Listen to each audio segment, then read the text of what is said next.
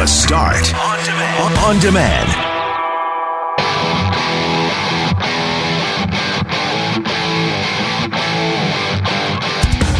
Manitoba's vaccine rollout plan has been unveiled. Where are you on the list? Mayhem on the stock market with GameStop and BlackBerry shares going through the roof. What is happening with the market? The CFIB releases its Golden Scissors Awards. Turns out it only took a global pandemic for governments to finally start cutting some red tape. And we honor an old colleague and friend, John Copsey, who died this week just as he was about to turn 54. I'm Brett McGarry, alongside Greg Mackling and Loren McNabb. We are Mackling, McGarry, and McNabb. And this is the Thursday, January 28th podcast for The Start.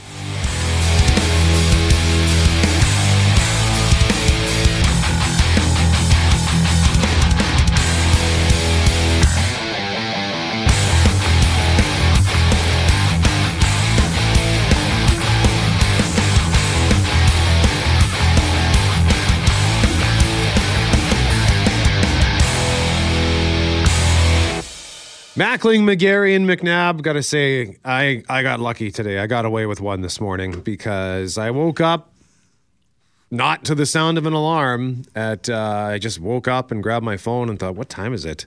And it was three thirty three. And my first alarm usually goes off. Sometimes I set it for two. Sometimes two fifteen because I don't drink coffee, so it takes me a long time to wake up. I'll get up and then I'll just sit on my couch for an hour as I scroll through my phone to just try to slowly wake up my I have my alarm clock that went off, and I think I just I must have just gotten up and turned it off in my sleep, and then I went back down, and I had not realized that I didn't set any alarms on my phone. I usually set like fifty alarms on my phone, so I just well, happened to wake up. I can't. Uh, that happens. I've done it where I've set it for PM by mistake, and then you wake up and you realize you how lucky you were. But I, but I I'm in awe of your entire routine. Not only that you didn't get up, didn't set your alarm, but even if you had, I'd argue sometimes you sleep through nine of them anyway. oh yeah, oh for sure. Your, your, whole morning routine is is like a should be like a scientific experiment. my, when I used to live with my friend Mike in the in the basement, he so he. I had a computer. It was in the basement. He would sometimes come down and use the computer. And he came down one Saturday morning and he says my alarm was going off for an hour. And I slept through the whole thing. And it was it wasn't like a radio alarm, like it was the eh, eh, eh, eh. and uh, I think I woke up and was just too tired to get up and turn it off, so I just powered through it and fell back asleep for an hour. Wow! I I woke up this morning and I thought, oh boy, I wonder what time it is. I always love when I wake up, say around 12, 12.30, because my first alarm goes at 2.45. It was 2.43. Oh, that's the worst. it's like, come on! I was just thinking this the other day. Is it worse to, like, I also hate sleeping to the alarm. Yes. Because that noise is so jarring. I hate that. Fair. But then when you wake up two minutes earlier, you're, you're that, that irrational part of your brain's like, oh, it's going to be, I really needed that two more minutes of sleep. That was going to, that was, that's the game changer for me today. I didn't get that two minutes. Uh, well, no, I, I just celebrate the, the notion of, of waking up because you know you're waking up two or three times. And if one of those times is at 11.30, 12, 12.30, it's like, oh, I got a couple more hours. No, two more minutes. What a glorious gift Thank you, Thursday. but that's the good thing. It's Thursday, which means we're one step closer to Friday. And on this Thursday, coming up at uh, 645, we're going to sort of kick off a conversation today that'll be held throughout the day on CJOB about North Dakota. Uh, we're doing another installment of you know the comparison between North Dakota and Manitoba during this pandemic. But we want to specifically focus at 645. But the things that we miss about going to North Dakota. And by, you know, we'll also extend Minnesota to that conversation. I have to admit, other than Columbia Mall, Loren, I don't, I don't really know anything about North Dakota, and I feel kind of ashamed about that. This is this has been my issue for years now. I know, like everybody loves to go over the border and cross border shop. And I got, I, every time I get over, like, I'm like, I don't, I'm not getting it. Like, is there a sign I'm missing that's directing me to the best ever sales? Like I, my excitement lives for, is for Qdoba. And then now they're in Winnipeg, so I don't care anymore. I love those Mexican taco bowls, and now they're here. So I'm like, I don't, I don't know. I mean, I, I like going. I like going to the hotels. I like walking around, and I like all that. But I, but the, the people who like make a almost like a what is it a, a Pilgrimage? annual trip? Yeah. Yeah. like it's a pilgrimage to like they got to get to Grand Forks to get their shopping. I need to go with them because I'm I'm clearly not seeing the same deals. We're Yeah. doing the same kind of shopping. Well, they call Columbia Mall the mall that Canada built. So, do they really? yeah, I think they do. I've heard that once or twice over the years because let's face it, uh, Grand Forks, what has about thirty thousand people, something like that. It's I don't think it's even as big as Brandon, and that mall is you know it's not as big as Polo Park. But it's got to be close to as big as St. Vital Center. Uh, you know, like it, the, the proportion of the size of the mall to the city, I think, is a, a little off. So uh, when people mention that, it makes sense to me that it's the mall that Canada built. West Acres in Fargo is a is a little Fargo. Did I say that like a Minnesotan? Fargo. um, is a little bit larger, of course, and that I prefer West Acres to Columbia Mall. That extra hour is well worth it in my mind. I actually, it's funny you mentioned the the, the Minnesota thing. I got into an argument once with somebody uh, at the bar who had come down from Minnesota because the the pilgrimage from Minnesota and North Dakota up to Canada every spring break you could count on it. Every the uh, people would come up because they could drink. Sure. Under you know the 18 year olds, 19 year olds, 20 year olds would come up and Legal. Drink. Yes. So they would come here to drink for spring break. And this one girl said, uh, Well, what are you doing tomorrow? And I said, I'm sorry, what did you say? And she said, Tamara. And I said, Can you just spell that for me? Sir, say the word two, two. Say the word more, more. Say oh, oh. Now say tomorrow, Tamara. and she told me I was wrong. Like, what? Is that your friend? Are you here with Tamara? Uh, but I do miss the people. I miss uh, min- going to downtown Minneapolis. I'd love. To, I've only done that once, Oh, and yeah. had such a great time. Uh, it's a neat place. So we'll have that conversation at six forty-five, and then coming up at six thirty, Loren more on the priority list, the vaccine. Yeah, and we're getting a lot of reaction uh, today about that list that was released this week, and and some people saying, "Hang on, I don't know if this makes sense to me." And and what about the immunocompromised? Why aren't they higher up on the list? What about teachers? What about some of those essential workers? And so we're going to try to walk you through what it's supposed to look like and where it will go, because they did attach some loose dates to it yesterday, and so there we'll give you some answers as to why some of those groups aren't maybe higher up on the list from Dr. Joss Reimer. But then uh, let us know what your questions are about where you are going to be at, because I even looked at the calendar yesterday, and I think if I saw it right, June maybe July for forty year olds. Greg, oh. you get you get May, I think. yeah, it's my birthday. It's a perfect gift. Happy birthday! Here's a vaccine. You're gonna ask for it in a Can't gift be bag. better. Can't be better than that. Do you, do you- do you have a bow for that? Thanks. Instead of a band aid, I'll put a bow on my arm.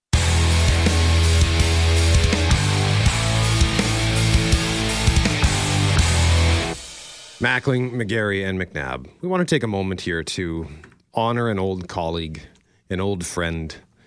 It's been a few years since he worked at CJOB now, but his voice has not left this radio station until this week. John Copsey. He worked at CJOB for several years as one of our news anchors. Uh, he was a reporter, an operator, uh, before he moved to Vancouver, where he's been working at CKNW doing the overnight news at the start of each hour on the shift. I got a text message on Tuesday morning at 7 o'clock from a former colleague, uh, from someone telling me that John Copsey had, had died. And what made that news even more sad was that Tuesday would have been John's 54th birthday. So last night on Charles Adler Tonight, Charles played a nice tribute from John's CKNW colleague Gord McDonald, which we wanted to share. This is Global News. I'm John Copsey. U.S. President Joe Biden has moved quickly to change some controversial Trump administration policies. That's the voice of John Copsey. You heard him every night here on CKNW and across the Corus radio network in places like Calgary, Edmonton, Winnipeg, and Toronto, delivering the news. We lost John suddenly this past weekend, and his death has left a big hole in our hearts in our little corner of the news world. John came to the West Coast after a career at CJOB, the Prairie News powerhouse. He was a no fuss, no muss kind of journalist. He just sat down and got to work, usually wearing a cardigan sweater Mr. Rogers would be proud of. It sounds a bit old fashioned, but John Copsey was a nice man. There's a wonderful picture of John sitting at his desk, surrounded by computer screens and a microphone, smiling. He was where he was supposed to be. And to his daughter in Calgary, his family in Winnipeg, his girlfriend here, thank you. Thank you for sharing him. John Copsey was one of the good guys, and we got to work with him.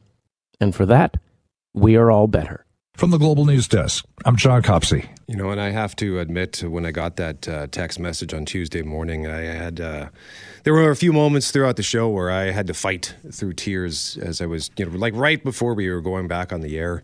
And, uh, you know, I know that some of you might not know the name John Copsey or remember John, but uh, many of you, I think, probably will. He used to, you know, he had a love of Phantom of the Paradise and he uh, loved Planet of the Apes and he would host these Halloween specials where he would look back at horror films. He was one of the most interesting men I've ever met and one of the, ni- as Gord said, he was a nice man.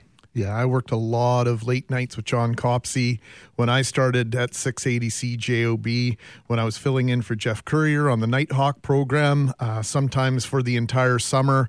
Most often it was with John Copsey doing the news and those Phantom of the Paradise conversations that were once upon a time off air turned into an on air discussion approaching Halloween one year. It must have been 2008, 2009. And then it was a regular thing. John Copsey was just a, an encyclopedia of knowledge on a bunch of different things. And yeah, how else do you, you say it any better, Brett? He was just one of the good guys and so young too. I think that was the shock I expressed to you boy both. I said, "How old was he?" And I don't, you know, that when you lose someone, they I know the age doesn't matter, but the suddenness of that I think shocked a lot of people. And man, the, when you consider his commitment to this company and the station and and the news, right? That overnight shift that can be a real that can that's I, I, don't know is there a harder one out there in terms of of getting up and, and working through the night and and really caring so much that you want people at 3 a.m to get the best possible newscast well and scott saying texting us just a few moments ago saying i learned overnight of former cjob and global news personality john copsey's passing my condolences to everyone i will miss his voice in those overnight newscasts and john one of the things that i that i was surprised to learn uh, over the past uh, couple of days from social media. John was uh, an instructor for a time at the Academy of Broadcasting, and there are a number of people who work in radio in this city in this province who have have revealed that John was one of their instructors and he was a great guy. I had no idea how many just how many lives that man touched. I know for me, I'll always remember remember him primarily as a guy who I bummed smokes off of him for many years, and he would take we would take turns bumming smokes off of each other. He was a smoking buddy for me, and that's how I got to know him.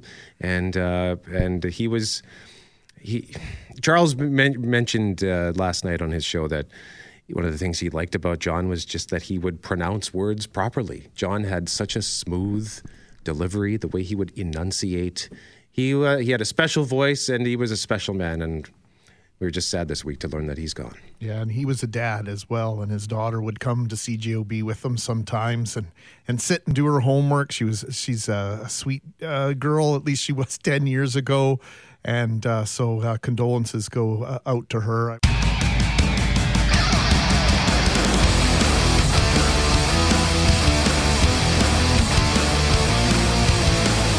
But we start this uh, half hour with a slap in the face. That's what the Manitoba Teachers Society is calling the vaccination plan that's determined teachers and other essential workers are not receiving the vaccine in the first phase of its rollout to the general public. So right now, what's happening is that Manitoba First Nations, healthcare workers in high risk settings and people in personal care homes, they're all being vaccinated while we have this supply. And then starting next week, teams are going to focus on long term hospital patients, people who live in supportive housing, where they might be assisted with their daily needs. Uh, and then the next phase in March or April, April, we'll get to a bigger group of people. So we might have people in jails, shelters, healthcare workers, and the general population over 80. And then as they go forward, guys, we were saying there's a sort of a calendar. It'll start with over 80, then those over 70, then those in the over 60 group, etc. But what some people are talking about this morning is the other essential workers, essential workers like teachers. It's not a question of uh, jumping the queue, but uh, public schools this year have, have, often been described as essential and uh, we were looking to uh, to an announcement along the lines of Ontario, where those adults who work in public schools would uh, would be placed uh, within the queue. That's James Bedford, president of the Teachers Society, and he's not the only one who's asking questions about the plan this morning. There are some people who are immunocompromised and they're wondering the same thing. Why aren't they being prioritized? In fact, I got a text message last night. I, I opened it this morning and it says, Hey, Greg, not sure if your listeners would be interested. But in BC, people who are medically vulnerable to COVID of all ages are in phase three of the vaccine rollout. In Ontario, they are in phase two. In Manitoba, we do not exist as any priority at all. And this is from a friend of mine who received a heart transplant about a decade ago. She also says all the messaging had to uh, you know, initially had to protect the most vulnerable. But when we are under 60, working in schools, we do not matter. And Loren, Brett, there might be some people asking, what about those working on the front lines, those people we were heralding at the beginning of the pandemic, those working in retail operations, grocery stores in particular, and what about our friends in the trucking industry? That's right. And the Vaccine Implementation Task Force says there will be tweaks and changes in the weeks ahead. But right now, here's Global's Marney Blunt with more on how it's looking right now. Phase one, which is already underway, includes select healthcare workers, First Nations at risk, and personal care home residents. Phase two could start as early as March and will include Manitobans over the age of 80, an expanded group of healthcare workers, as well as those at higher risk in congregate living facilities such as correctional centers, group homes, and homeless shelters. Phase three will aim to inoculate Manitobans over the age of 60, additional healthcare workers in areas such as acute and dental clinics, and congregate living staff and residents not previously included. And phase four will include Manitobans over the age of 18 and all remaining healthcare workers. So I thought that was worth sort of reiterating how this is going to go twice, guys, because people are trying to take a look at the charts that were posted uh, yesterday and trying to listen to what was said and still thinking, okay, like where do I fit? Because there's different categories that you might be a part of depending on your job, and then of course there's the age factor, and of as you mentioned, Greg, there's people saying, well, hang on, I've been really uh, stressed for the past year almost. I'm immunocompromised. I might be fighting cancer. I haven't gone out. I've been scared of getting this virus and I'm not on that list. And Dr. Joss Reimer, who leads the task force, says right now their understanding of the science is that this age based approach in that fourth phase, right? Everybody over 18 is what they feel is the best way to prevent serious outcomes in all. We have some time before we have enough vaccine available to open up to groups like that. And we want to use that time to make some informed decisions where we can look at the evolving science, we can look at the local epidemiology, we can talk to some of our key stakeholders, um, and make those decisions in the coming months. So uh, for me, you know, uh, it's easy for me to sit here and say I'm fine with how this works. I think it really just depends on how you've been feeling and fighting through this over the past 10 months. If you've been, if you've been at the, the clerk at the grocery store who's had people coughing around you and had people yell at you and constantly telling people to keep their distance and obey the rules and not put your stuff on the line. Or if you're, um, you know, that person who is ill and fighting off another disease right now, you might be thinking, hang on. I need to be higher up. But I think, you know, right now we have to pause with our emotions, Greg, because I think we'll see some tweaks in the weeks ahead, depending on what we learn as we go forward. And this could get emotional for a lot of people because we're, we're pretty quick to, well, what about me? And I get that. I understand. I just got a text message, or we did it, 780-6868. Just found out yesterday that a retired nurse who's not working on the front lines, but doing contract tracing, got a vaccine shot. That frustrates me. So I just hope that that doesn't overtake the conversation as, well, how come they're getting it and I'm not getting it? there's lots of people who could build a case for getting it ahead of others. Uh, hopefully, we, we, we do build some priorities in here. Otherwise, it's going to feel as though all the things we said at the beginning of this about you're important, you're important, you're a hero, you're that we're a little bit empty if we're not prioritizing some people who have genuinely been on the front lines all along. Question of the day at cjob.com brought to you by Mr. Furnace. Don't call them first, you'll see why. Call Mr. Furnace 204 832 6243. And the question that went up yesterday afternoon How do you feel about the next stage of the vaccine priority list? 65% say satisfied, 35% say dissatisfied. Cast your vote, cjob.com.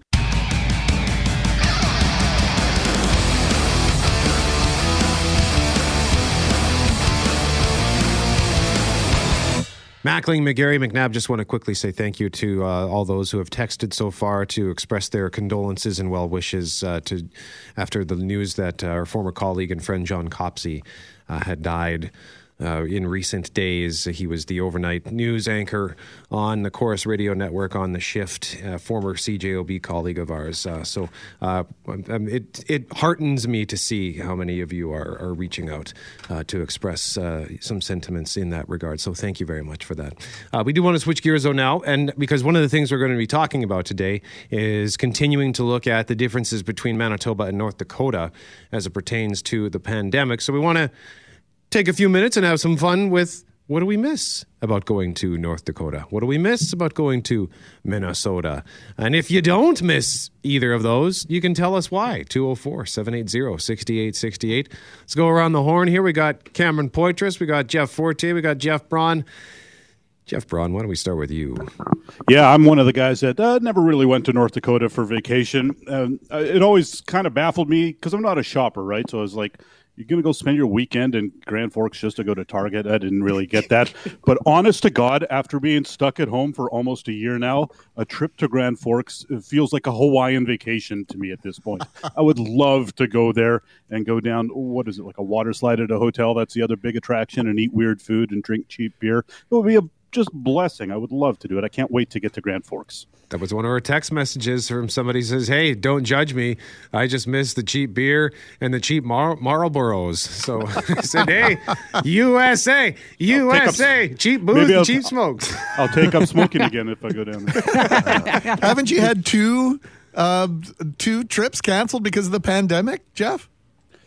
I had, uh, no, we had a trip to Whistler canceled because of the pandemic. And then normally you go uh, out east Oh. at Christmas, right? Yeah, yeah, yeah. Christmas plans are scotched as well, of course. Yeah. Poitras, what about you?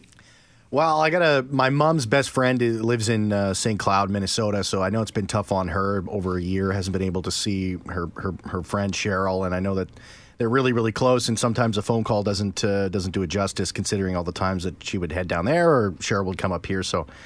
Uh, I got to mention that for my mom because yeah, it's it's it's affecting a lot of people. Um, but yeah, I mean, I wish I could go down to uh, to Grand Forks. It's just kind of like a, a place like I got to get out of the city. I got to get out of this country for a couple of days at least, and just to head down to Grand Forks is has always been nice, and uh, just you know just to escape. And I don't miss uh, the people when they find out that you're going to Grand Forks. Uh, uh, going about what Braun just said. Uh, hey, pick me up a carton of smokes on the way back. Uh, I don't miss that, but. Yeah, it's nice to it's it's it's just a getaway. It's get it's get out of the city, get out of this place, go there, have a you know have a bunch of money in your pocket that's all exactly that looks exactly the same, and but it's nice.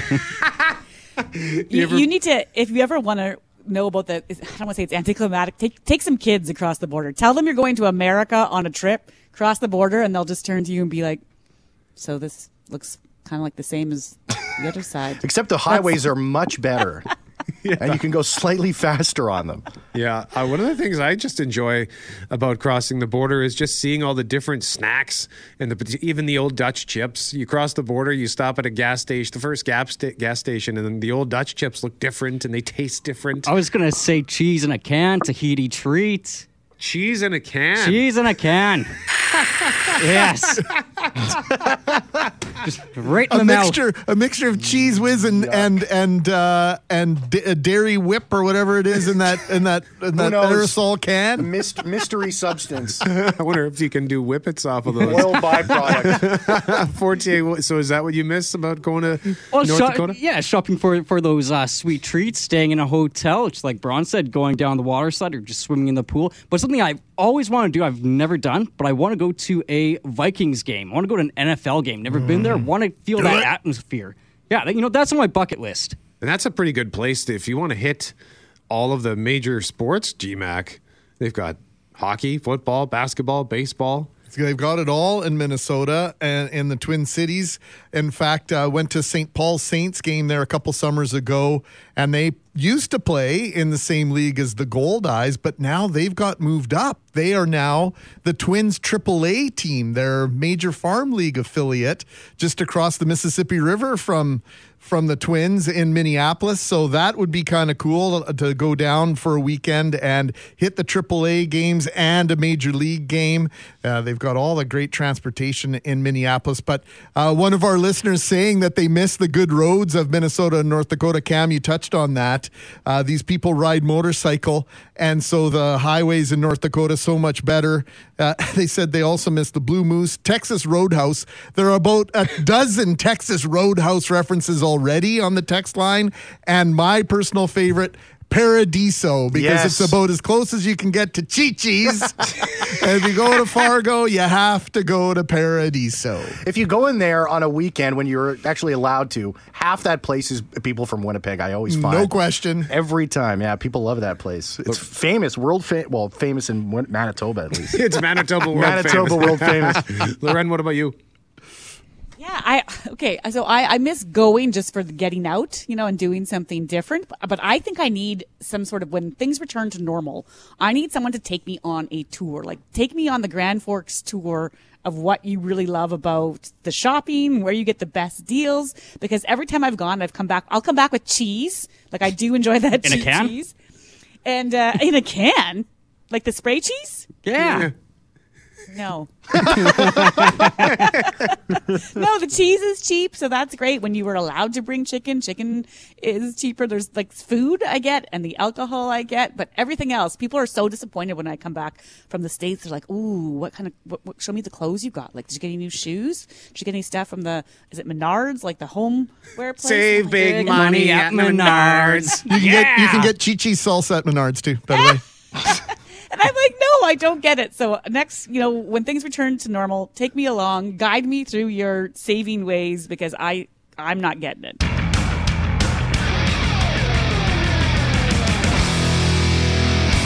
We asked you last half hour, what do you miss about going to North Dakota, about going to Minnesota? Kristen says, I really miss going to Fargo's Red River Zoo and the Minnesota Zoo. I also really miss just being able to go to Mike's parcel pickup.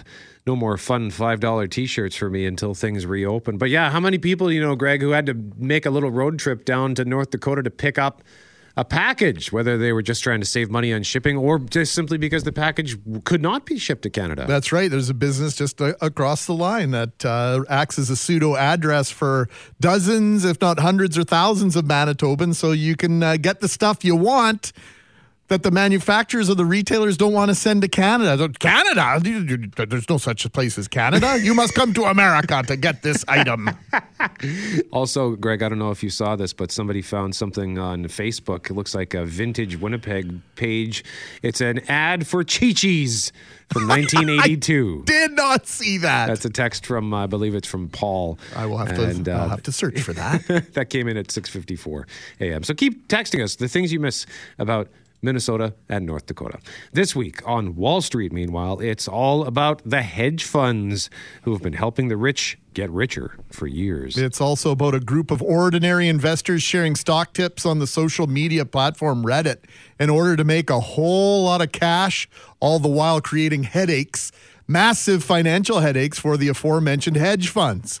An interbased frenzy leading thousands of investors to buy stocks into a BlackBerry, GameStop this week, driving the price so high. Uh, trading in some shares were actually halted twice yesterday. Famous investor Michael Burry calls the GameStop rally an unnatural, insane, and dangerous. Burry was made famous by the movie The Big Short, which tells the story of how he successfully shorted the U.S. housing market. Banks have conditioned us to trust them. What have we got from that? 25% interest rates on credit cards. They have screwed us on student loans that we can never get out from under. When the banks committed the greatest fraud in U.S. history, No one is paying attention. It's unbelievable. four outsiders risked it all to take them down. We're going to make the big banks hurt. That was, of course, a scene from the movie The Big Short. Now you could argue that this group on Reddit is trying to take some of those hedge funds down. Lots of people made money. Lots of people lost money yesterday. Billions wiped from the Wall Street funds. And essentially, some are arguing this is ordinary Americans pitted against billionaires. Bryan Borzykowski is a business writer based in Winnipeg who contributes regularly to CNBC and Canadian Business and CNN Money. And he joins us now. Good morning, Bryan. Good morning this is a complicated story, but at the same time, it's it's pretty simple. There's some people who've gotten together and uh, they're taking a run at this. Explain to us what's happening here. Right. So yeah, it is. It is. It's, it's really interesting. Um, there are kind of two sides to this, as you were mentioning in the opening. There, there's the uh, it, there's investors. Um, but you know, I, I don't know if they're ordinary investors. There are a lot of people who come together on Reddit on this uh, channel, Wall Street Bets, which has been around for a long time, and they kind of talk about different ideas that they want to invest in. Um, they've uh, they have about two million, or now it's a lot more, but it was two million at the time. Um, people on this on this sub, on this Reddit, and they were decided to get together and uh, put money into GameStop. Um, and and one of the reasons they chose GameStop is because on the other other side of this, you have the short sellers, and these are people who um, want to, to to they bet on stocks going down, and there's a long history of people not liking these people, in part because when they you know say that they think this stock is going to go down, they they kind of screw all the investors who are in this stock because. Um, they often say something's wrong with the stock, and so then the stock price falls, and all these people who were in in these stocks end up uh, you know, losing a lot of money. So this is kind of a, a reverse on that a bit, and so um, this stock, uh, GameStop, um, a lo- there's a lot of people shorting this, and and so what happens is when um, a bunch of investors get into the stock, drive the price up, the short sellers at some point have to start buying the stock as well. I mean, it's a sort of a complicated process, but they don't want to lose. They can lose money indefinitely, and so so to avoid that, they end up buying the stock that they're shorting, and that drives the price up even more. And so the stock skyrockets. And that's kind of what's, I mean, that is what's happening here. And it's been pitted a bit as this, um, you know, regular investors versus these greedy short sellers.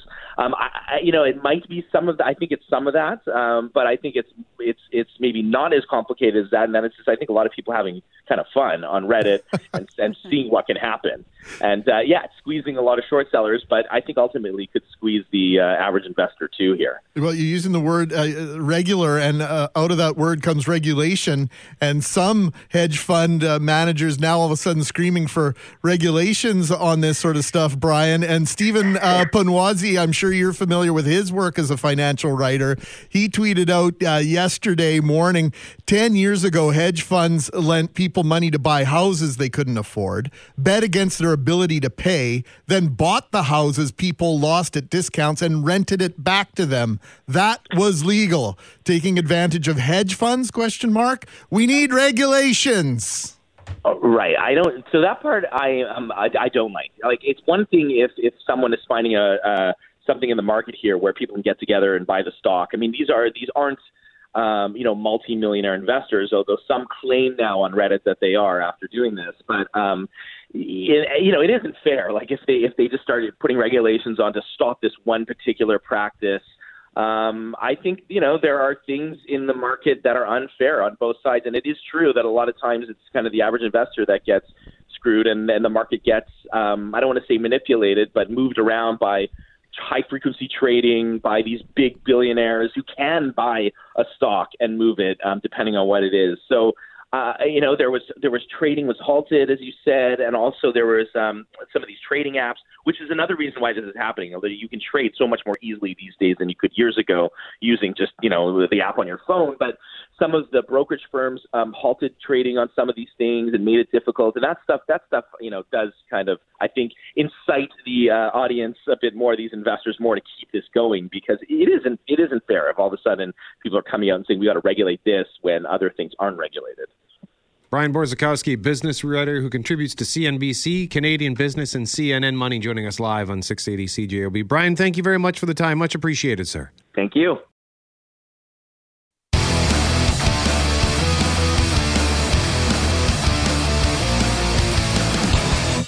It is time for the Small Town Salute brought to you by South Beach Casino and Resort, just 30 minutes north on Highway 59. Visit southbeachcasino.ca for updates. Now, when you were a kid, how many times did you insist that you wanted to take this lesson or that lesson? Many of us had or have boxes or maybe even closets filled with the sports equipment needed to play the game we all wanted to play so badly or or, or our kids begged us to try.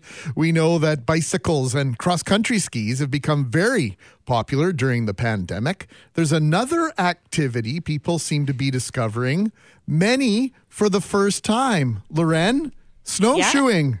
And I think this is, I, I don't know how many pictures I've seen of people doing this. And I have to say, I, I can guess many of them would never have given this the shot before, but now they have the time.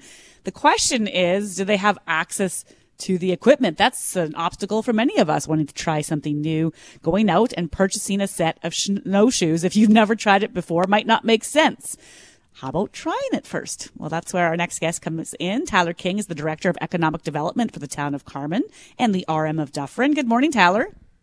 Good morning. So, is do I understand this right? Try before you buy? How's this working? Yeah, it's an opportunity for people to try a program with, before they go out and, and, purchase it, or they may just want to keep uh, borrowing the equipment. So we have snowshoes and trekking poles available for a free four day loan. And the program is available uh, to our residents until April 1st. Uh, there are people that are taking advantage of it now. We have sizes for pretty much everyone. Uh, they range in size from 17 inch, which is for 50 pounds and less, uh, up to 36 for 210 to 265 pounds. And they're available on a first come, first serve basis from our office. And it's a program that was uh, uh, partially paid for by uh, Safe at Home MB, which gives us a new opportunity to get people to try something different. I tried them out. It's kind of fun. Well, I don't know uh, about the last time before this this time that you just tried them, Tyler. I haven't been on snowshoes probably since we went on a school trip to Lower Fort Garry about 40 years ago. And of course, snowshoes have changed quite a bit in the last 2 or 300 years. Yes, they're pretty uh, lightweight, uh, the ones that we have, and, and having the poles helps out a lot more for stability, especially those of us that are trying it for the first time and uh, yeah, they're they're pretty slick, easy to put on, and and you can get going pretty quick. Now, I'm just curious when you like, let's say you're you're tromping through some really deep snow. Um, did the snowshoes sort of help prevent you from going in too far? Yes, yes, they do. They help keep you a little higher up on the surface. Um, I was trying them out in some fairly deep snow myself, and even though it was a little bit powdery, it actually worked pretty well. Um, I'm not a light person by any means, so I think that uh, that anybody can try it out and have fun with it. We've had some of our uh, residents pick them up, and I think a couple of them have tried them out a couple of times now. So it's it's kind of fun. Yeah, and you know, you get to explore and see maybe your community from a different angle, right? A lot of us use the sidewalks and streets, but when you get down into those ravines areas or creeks, beds, or walk alongside them, or snowshoes, snowshoe alongside them, Tyler, you get to see things from a different ex- perspective. Uh, what are some of your favorite spots to go? Absolutely. There's uh, a few places that are really neat to try them out. We have a, a, skating trail on a river, but we also have it cleared so that you can either walk on it or also uh, use the snowshoes on there. So in some of those areas, it's really neat to, to take a look at something that you normally can't because uh, um, if you don't have a canoe or a kayak in the summer to go on the river, uh, this is an opportunity. You can see people's houses from a different perspective than what you normally see. Uh, lots of wildlife. It's really neat to be able to go into some different areas that you normally just wouldn't go and walk through because you don't usually just walk through a ditch in the middle of summer. Good point, uh, Tyler. Now, I think we've made an assumption here that most people know where Carman is, but we'll have you tell us where you are and then uh, maybe just give us the, the 60 second sales pitch about life in your part of the province and why you like it there so much, and maybe even why people might consider moving there or opening a business in your, your part of Manitoba. Sure. So Carman is located just 45 minutes southwest of Winnipeg along Highway number three. We're south of Portage, north of Morden and Winkler. So we're kind of nice and centrally located between some larger centers. We have uh, excellent community, lots of amenities, some really neat little boutique shops, uh, some great restaurants, some unique places to be able to try food. Our Um, uh, we've talked, I think, previously on the show about our golf course in the summertime is really neat. Uh, we have cross country ski trails in the winter. Uh, we have a new toboggan slide that's been rebuilt. We had one that was in poor shape. We've rebuilt it now for people. Uh, we've got uh, ice fishing on Stephenfield Lake snowmobiling. Uh, we've got a lot of things that are fun for people to do. Uh, because of our central location, it's a great place to live, and because of our great amenities, uh, lots of people do live here and commute to other places, potentially for work, or maybe uh, commute here for work from other places. So uh, some of them may be looking at uh, maybe relocating too. Tyler King, Director of Economic Development for the town of Carman and the RM of Dufferin, joining us live on 680 CJOB. Tyler, thank you for the visit. Much appreciated, sir. Thank you very much. Anytime. Yeah, these uh, snowshoes. I've seen so many people uh, on social media showing pics of their and video of these newfangled snowshoes. I don't know how newfangled they are, but I, I just They remember- are. Uh, yeah. Well, I, we have some, and the, what they have now, because what do you, you were you were going to say? You remember the tennis racket look? Yeah. Yeah, and, and actually, I remember. I think it was in grade six. We were out uh, on the baseball diamond at, at Ecole Region Park, playing with these snowshoes, and then the like the class ended, and we put all the snowshoes back in the bag. But then, like my teacher and everybody else just walked away and left this bag there. And I felt, and I was the last one. I thought, am I supposed to drag this thing back to school? And it weighed like I don't know. It it must have been 200 pounds because I couldn't. I tried for 15 minutes to drag this thing across the field, and I and I couldn't. And I remember I was lying on the ground. My mom's waiting for me. She came to pick me up that day. I finally had to abandon the bag and then go to the office and say, I don't know what to tell you, but there's a bag of snowshoes sitting in the middle of the field that weighs a ton that I cannot get back to school. Monsieur Rondeau just left me there. So and then my mom yelled at me when I got. Where were you? What? I've been waiting for 20 minutes and because there was this bag of snowshoes, mom. I didn't know what to do. So yes, those are the snowshoes I'm thinking of. I like, the, I like the journey we took to get there, Yeah, Brett. that's Thank a you. great story. Uh, and uh, Monsieur Rondeau, uh, you know, Brett's a good Samaritan. He was just trying to help out.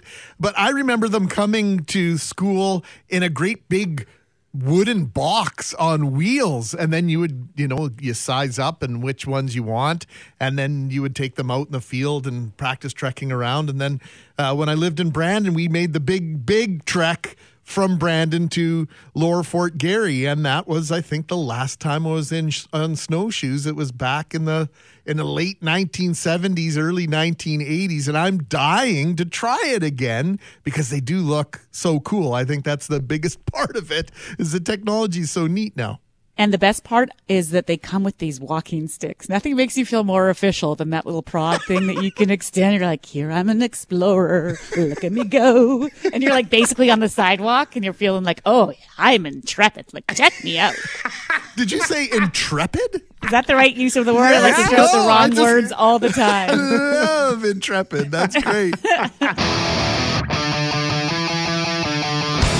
Mackling, McGarry, and McNabb. Just a reminder that Premier Brian Pallister is speaking at 11 o'clock today with a flood protection update. Now, that will not be carried live on 680 CJOB, but of course, we will bring you any important details that come out of that. And then the daily uh, COVID briefing at 1230 uh, will be on CJOB. Uh, we want to continue our conversation in a moment about North Dakota and Minnesota and the things that you miss about crossing the border and going on a little trip to our to see our friends in the south. But before that, uh, Loren McNabb, what are we doing, or what are we hearing from the Canadian Federation of Independent Business?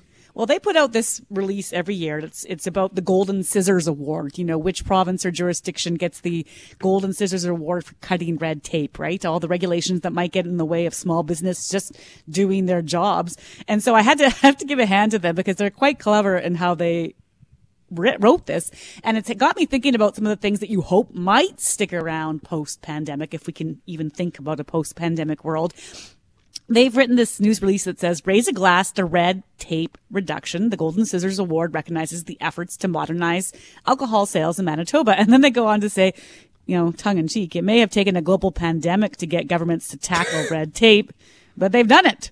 And so uh, we have to think back to the beginning of this pandemic when we were looking to do all we could to help restaurants and still are. And so the province fast tracked uh, an alcohol delivery uh, mechanism so that restaurants could actually deliver alcohol, which they weren't allowed to do before. And they introduced this bill back in April last year saying, okay, yep, go ahead, deliver alcohol with your food. And I think that really helped boost the sales at many restaurants. And then uh, cities like Winnipeg also made patio season better. If we have to think way back to the summer when restaurants are saying, please, can you help us uh, get a patio license when you wouldn't have given us one before? Let us put it on the sidewalk. Let, it, let us put it into the street. Let us build these patios. And so they changed some of the red tape at City Hall so that restaurants could do this. I don't know if that one's going to be a permanent change.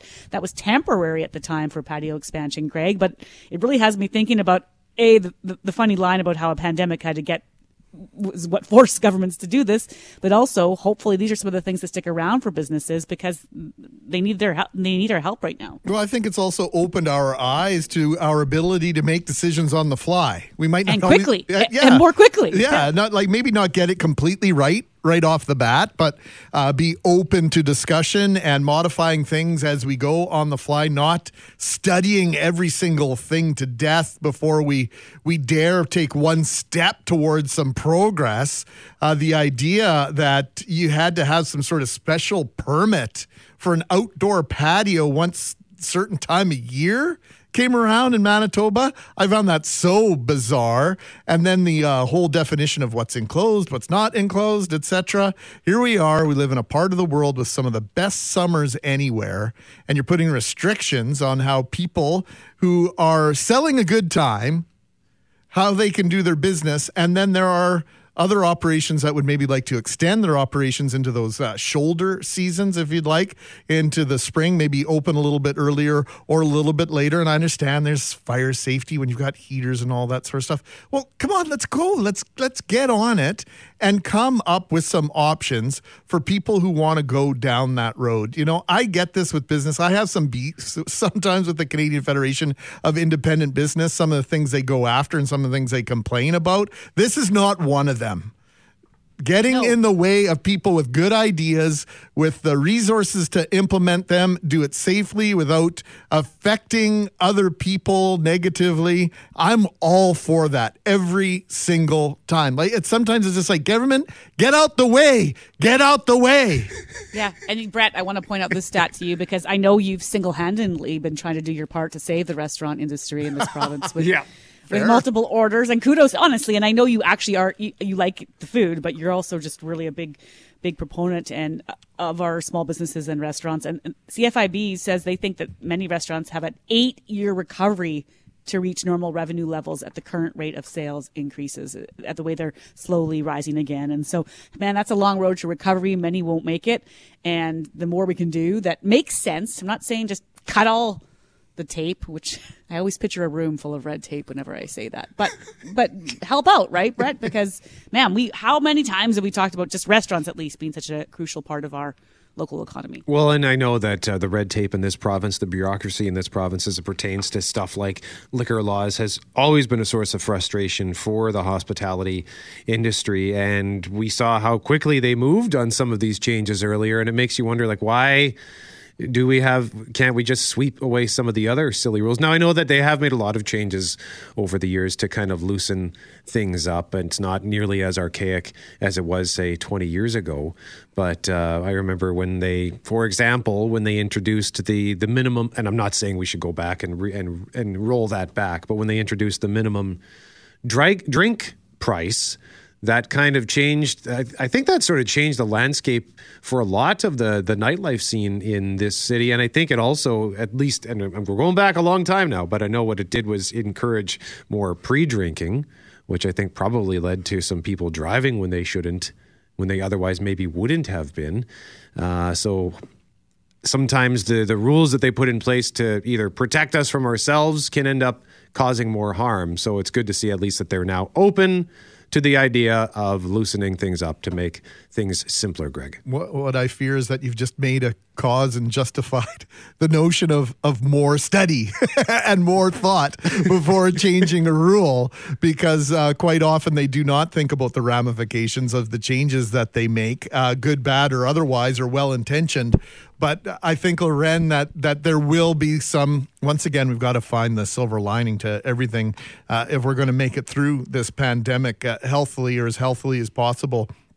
I truly believe that with the restaurant and the hospitality industry behind the eight ball like they are, I, I have faith that government, although, you know, in saying that, there have been some changes that, that could have been made on the fly that weren't to allow some individual businesses with kind of funky licenses. Just an alteration would allow them to stay open a little bit longer. We don't need to go down that road right now, but I have some faith that there will be an acknowledgement here that we don't need to have a free for all. Doesn't need to be the wild, wild west, but yeah, some things that have been unreasonable for a long time. There might be some openness to to saying, yeah, you know what, we can change this. It's going to benefit you and ultimately benefit us as a society, as an economy overall.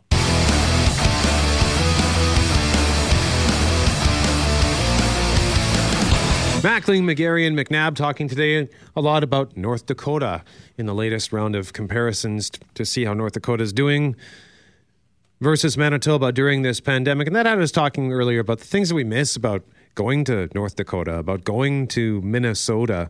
And I have always wanted to go back to Minneapolis. Uh, 10 years ago or so, my then girlfriend and I went to Minneapolis for a couple of days, just a little road trip hung out, and uh, I was blown away at how cool their downtown was, and I didn't realize how busy their local or their music scene was. Tons of major acts go through Minneapolis, and just some of the hotels. There's a there's a really neat looking hotel in downtown Minneapolis. I think I can't. I'm not sure how to pronounce it. The Foshay, the Foshay. Mm-hmm.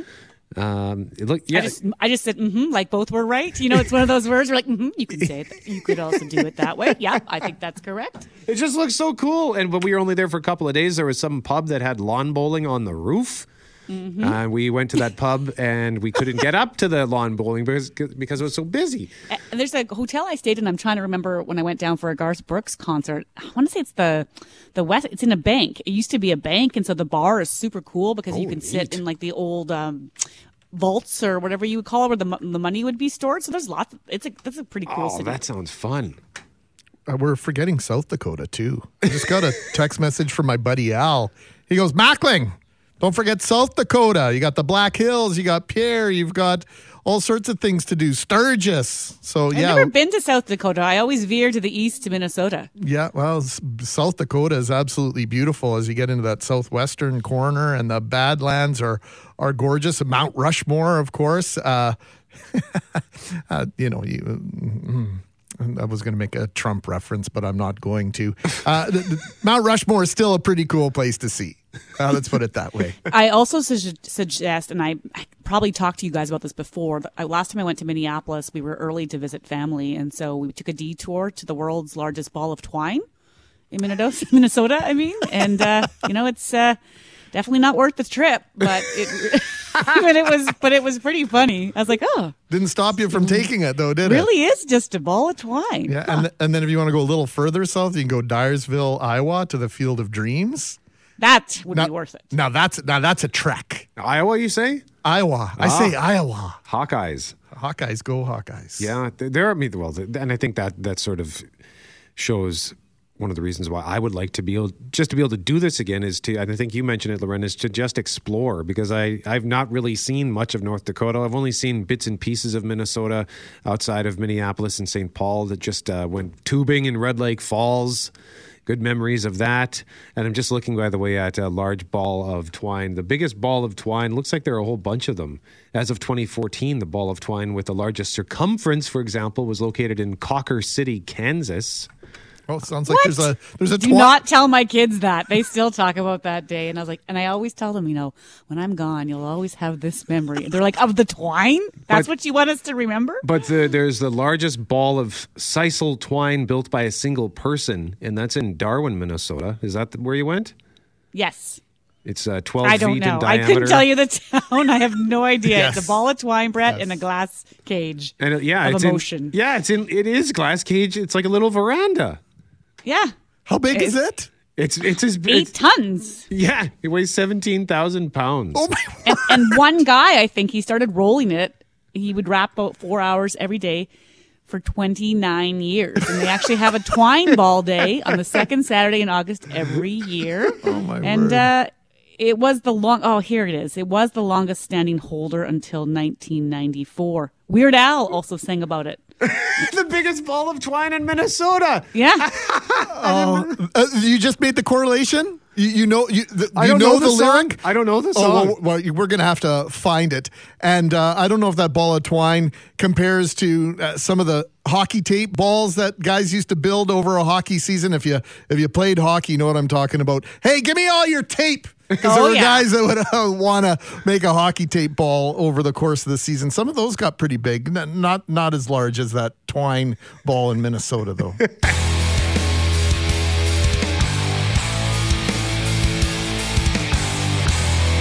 Earlier in the week, we were discussing the difficulties our kids may be having in interpreting the emotion being conveyed by others because of the fact we are wearing masks indoors. Yeah, and if you combine that with the less with the upheaval in time, dedicated personal interests and pursuits like music, dance, and athletics all being lost along the way, you have the dramatic changes in how our children are receiving their education day to day. You have that mask issue about how we're communicating. Uh, it's an understatement, really, Greg, to say it's been a long 10 month stretch. And so we want to ask this morning, how can we help? Because we know kids might struggle with a variety of emotional and developmental challenges aside from this pandemic, and they might be amplified or new as we work our way through this. Yeah, we know this is a case all the time. And we also highlighted the work being done by the True North Sports and Entertainment Foundation, Project 11. These programs exist plain and simply because there's a need. In fact, one estimate from the World Health Organization says that one in five children and adolescents have an anxiety disorder. That's important to know because a child or adolescents experiencing an anxiety disorder may also then experience inhibited personal development, academic underachievement, social isolation, and or depression. I think this all leads to the question, how do we help? Project lead on Kid Think, Friends Resilience, partnership with Winnipeg School Division is Carrie Deschambault, and Carrie joins us now. Good morning, Carrie. How are you today? Oh, good morning. I am well, thank you. Well, all these stats uh, that acknowledge, uh, you know, that we we now have to know about what kids deal with is one thing. How do we help is ultimately the question we need to answer. Exactly. And, you know, we're really excited to be here talking about this today. Um, the Friends Resilience Program is uh, an initiative that Kid Think is trying to make accessible to as many uh, children and families as we can in our community. Um, it is a, uh, a program that was developed by Dr. Paula Barrett out of Australia. And it's endorsed by the World Health Organization as a best practice for the prevention and the treatment of anxiety and depression in children. And at the same time, it also helps all children develop um, emotional resilience skills. And so this is a program that, you know, we started out being able to offer on, free online access to a family resilience building program. Um, so any family that's interested in accessing this program for free um, can reach out to us. Um, but then most recently, we've been able to jump into a partnership with the Winnipeg School Division to start rolling out this program in their classrooms. You used a phrase there, uh, emotional resilience. What do you mean by that in terms of how important that is for our kids to, to create that in them? Is that something that naturally is there or that we have to work on over the years? Yeah, well, you know, it, it depends. I mean, some children just naturally have some of this innate ability, perhaps more than others, but it's definitely a, like skills that can be developed because we know that it's inevitable that children eh, are going to face challenges throughout their lives. And, you know, the last 10 months here we are uh, dealing with COVID 19. And so when we talk about emotional resilience, we're talking about helping kids be able to develop um, active coping skills for how they can approach um, a range of challenges in their lives. And, you know, the first step with that is really helping kids develop this emotional literacy. So, really being able to recognize and name their feelings, um, both for themselves and in others, and then developing um, some of these coping skills. Now, creating these resources is great, but is delivering the material the most difficult part of the mental wellness question? Um, you know, creating access is always a challenge. Um, and fortunately, we have um, had the generous support of the Children's Hospital Foundation of Manitoba, and that has allowed us to start, you know, offering this to families, the online program free of charge, um, and as well to to work with this uh, Winnipeg School Division. And last week we started to roll this out um, in. Uh, we have nine different schools that are on board with this, and to over 250 students will be accessing this program, and it's going to be delivered by some of the school clinicians. So we've been able to train uh, 10 school clinicians, um, some psychologists, some social workers, uh, as well as some guidance counselors to help us deliver the program in to as many children as we can. Carrie, you mentioned resilience, and uh, for Brett, Brett's benefit, I would typically break into my teenager voice here. I've got the 14 year old twin teenagers at home, and last night we're cooking supper together, and it was awesome. But uh, one of the boys that remains nameless, uh, alexander says, Dad, where, where's the can opener? And I'm like, Well, it's either in that drawer, that drawer, or that drawer and he had opened exactly one drawer where it normally is, expecting it to be there. And th- the idea of opening more than one or two drawers seemed to be a real chore for my boy yesterday. And I know it's such a minor thing, but it just had me thinking about this idea of resilience and this this ability and this want, this need that should be on the other side to solve a problem. Are there some clues here uh, when it comes to our kids, tools that we can give them and things we should be watching for that will tell us that they're struggling struggling with that notion of resiliency? For sure. You know, w- w- when we talk about resilience, we're really talking about the ability to be able to, you know, approach uh, challenges and problems with a, a growth mindset, to be able to persist through difficulties, and to be able to bounce back when we've been through something challenging and being able to learn and grow from that. And so, you know, some of the skills that we look at teaching children are things like um, problem solving skills. Sometimes that doesn't always come naturally to, to all children.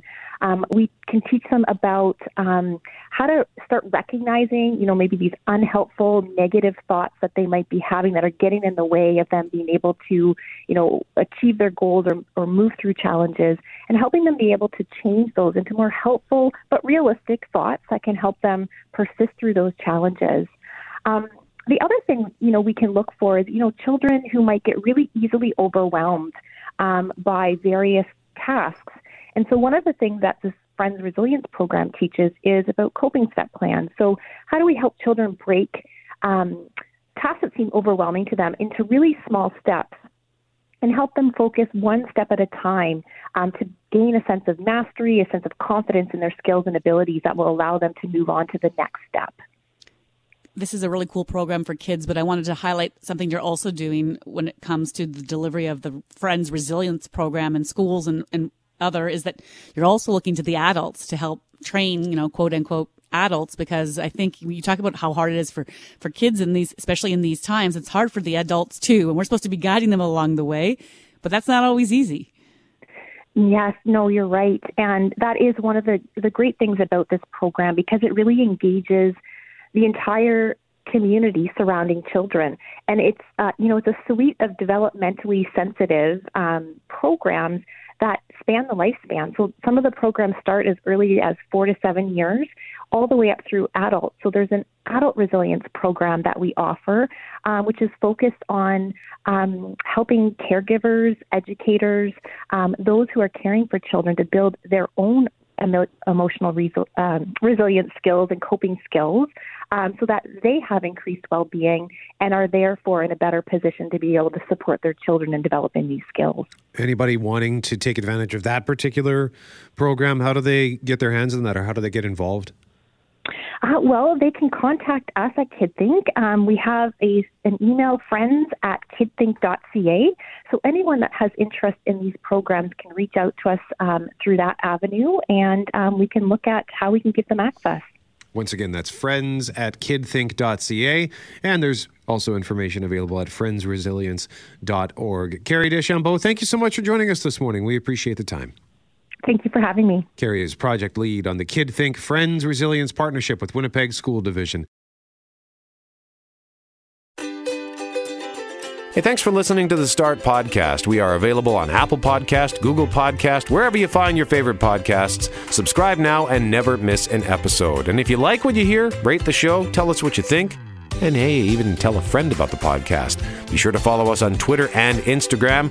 Greg is at GMACKWPG, that's G M A C K WPG. I am at Brett McGarry, B R E T T M E G A R R Y. And Loren on Twitter is at McNab on Global and on Instagram at McNab on CJOB. Talk soon.